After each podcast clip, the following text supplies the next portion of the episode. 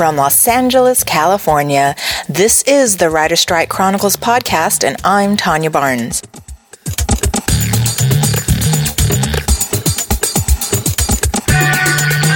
Hello, everybody. Today is Thursday, January 3rd, 2008, day 60 of the writer strike. This episode is a continuation of the late night television picketing event held at NBC Studios, home of The Tonight Show with Jay Leno. Today's episode features Diane Salzberg and David Titcher, two guests I've had on the show in the early days of the strike. Then we'll hear from writers Gregory Storm and Linda Voorhees. We'll start with Diane and David as the two riffs on the news of the day with Leno returning to his show. Then I get them to play a game called the AMPTP Bitch Fest, where they get to bitch about the AMPTP for at least one minute but not use the word greed. As we're about to hear, they not only surpassed the one minute mark, but they actually came up with new vocabulary words. Good job! All right, let's just slate with where we are today, um, reestablish who we are. What what's so significant about today? Well, today's the first day we've been back. We had like two week break, and everybody had the holidays, and now we're back trying to show everybody that we're still united and we're still a force to be reckoned with. So we're kind of focusing on NBC today because today's the day all the talk show guys go back. Well, that's the main reason we're back is that Jay Leno is back without his writers. So the talk shows are all going back on the air tonight live. Not live, but I mean uh, being taped. And uh, but they're taping tonight. David Letterman, with his Worldwide Pants, was able to sign a separate contract with the Writers Guild so that they are able to film with their writers and work with their writers. And that means also Craig Ferguson's show, since that's also Worldwide Pants. But it means that Jimmy Kimmel, Conan O'Brien, and Jay Leno did not sign because we're still picketing NBC. NBC has not come to the bargaining table. And so today Jay Leno is going on without his writers. Well, I understand the other writer, uh, the other shows did not are, are still picketing because they don't actually own their show like David Letterman does. Exactly, exactly. And so it's really important today that we make the distinction. We are not picketing Jay Leno. Jay Leno has been very supportive of his writers. He's a writer himself. He's been just an amazing guy. And most of these guys, even I hate to say it, but Carson Daly, really care about their staff, their production crew, and, and they're either given ultimatums by their bosses go back on the air or else you'll all be fired, or they just really want their employees to be working. Well, I so, think though it would be better for our cause if they did not go back. So I don't know. I think the reason they're going back is that in the '88 strike, Johnny Carson went back after two months, so they're using that as well. If Johnny went back, we can go back. And David Letterman in 1988 he went back at the same time as Johnny Carson did. He had the show after Carson, he went back. But he said uh, recently, he said he always regretted it. Oh, really? Yeah. So that's why he signed a deal because even though Leno's ratings are slightly better, Letterman has a much better deal. He makes more money than Leno. He owns his own show, and Leno, I don't know why he's going back because they're kicking him out next year anyways.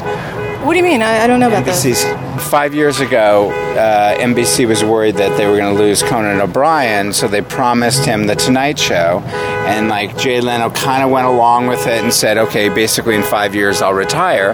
Well, now it's like four and a half years later, and he doesn't want to retire. I'm sure he's not the retiring type, and he. Uh, so I I don't know what's going to happen with it, but uh, you know, I don't know why he's doing NBC this big favor by going back. That's interesting. I had thought of it as a favor. I to NBC. I thought of it as caring about his assistants and the no, you know everybody all the shows are losing all their assistants and everybody you know why do they have the right to go back for their people the idea is that the more short term kind of damage we do, the, the more short term it is. Like that's true. Rather than you know everybody being out for six months, you know, if he didn't go back now, it would be put more pressure on them to settle now and get everybody back to work than rather than the people that w- just work for him and then everybody else still out of work. So 99.9% of the people are still out of work. His 0.1% people are back Yeah. But you know, does that really help?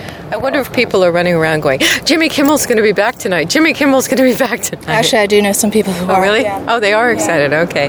What was really interesting, I mean, obviously over the holidays, there's been a lot of parties, a lot of people that I've seen, and I'm pretty vocal about, yeah, I'm a writer, and yeah, I'm on strike. And uh, I was visiting friends in San Pedro, and I'd get people in the Trader Joe's parking lot in, in South Bay saying, go for it, go for it, and others going, I disagree. And I'd stand and talk to them. I say, do you have friends that are out of work? And I'm really, I'm sorry to hear that. And then I'd talk about the pension funds, that they really do get residuals if they're in the guild, if they're, um, not SAG, but what is it, AFTRA? No, Teamsters. IATSE and. IATSE, their Thank you. health fund is based on Their basically fund. our residual formula. But I got very, I mean, very good support through the holidays from everybody outside the industry. And the one unanimous thing I'd hear from everybody, they'd come up to me and start talking to me, was. Why don't those producers just make a deal? It seems like they're being so greedy. I mean, every they almost said like, I mean, these people didn't know each other. It was all from different days and everything, and they said practically the same sentence. Why are they so greedy? Well, we don't know. One thing that I thought was really interesting, maybe you can talk about it because it was your, your house guest or your guest, was uh, one woman was really rabid that uh, Oprah isn't being picketed or talked about. Everybody said, well, she's in Chicago. And, well, Oprah is non union, and that's exactly.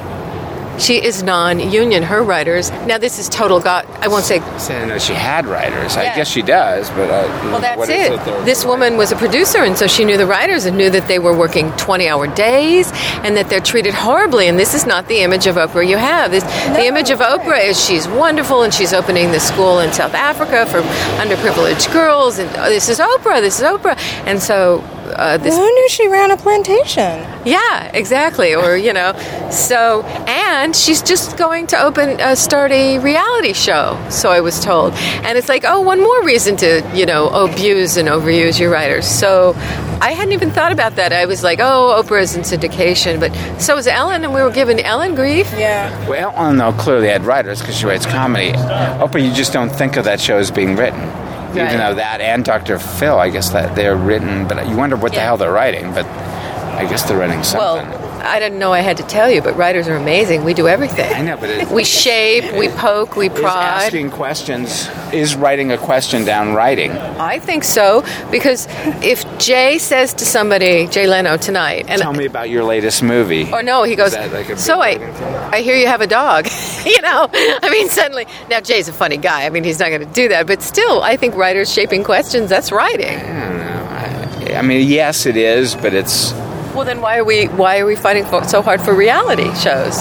Because they're shaping uh, what. reality shows. Actually, I think they do have writers that write lines for people and stuff. I think that's a little more. Oh, see, I was naive. I thought if you write a question, if Jay Leno asks a, a you know a star, you know, tell me about your new movie, is that writing, or is that? Well, if you know the star is going to talk about their blue trench coat, and Jay comes up with a whole string of jokes about blue Yeah, trench coats. It's when they start those doing jokes. Like we're gonna, you know, I'm gonna watch all these shows very closely today and next few days, and I'm sure a lot of the writers are to see, you know, if Jay Leno, I expect he probably will maybe come on with a, he can write a monologue the first night or whatever because he could write his own stuff or whatever. Well, that's the debate, but let's say he can.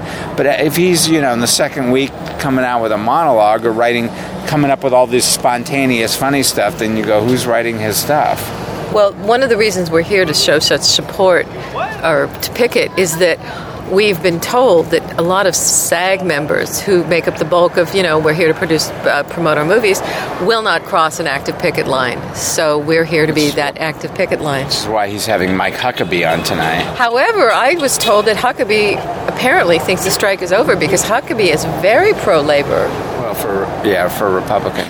No, he, For a no, Republican. no, but that's true. He supposedly is the r- one Republican who's actually sought out union support.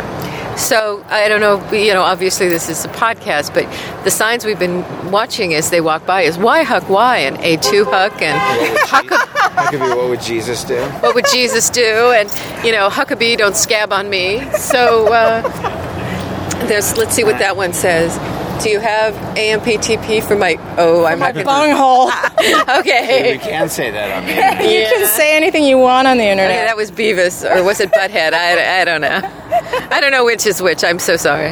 Okay, I want to wrap this up. There's a, you know, it's you know Other people more interesting than us. Okay, no, go, no, no, Tanya, no, I go. wanna- I want to play a game. I want to play a game because it's getting kind of like you know we're what in our eighth week of this. Yeah. And um, the Go see num- the fans. Well, no, that's not what I want to do. I want to play a game with you guys. The number one thing I keep hearing you guys say is name calling on the AMPTP, and the number one word is greed. Yeah. Now, I'd love for you to have an AMPTP bitch fest for one minute without using the word greed.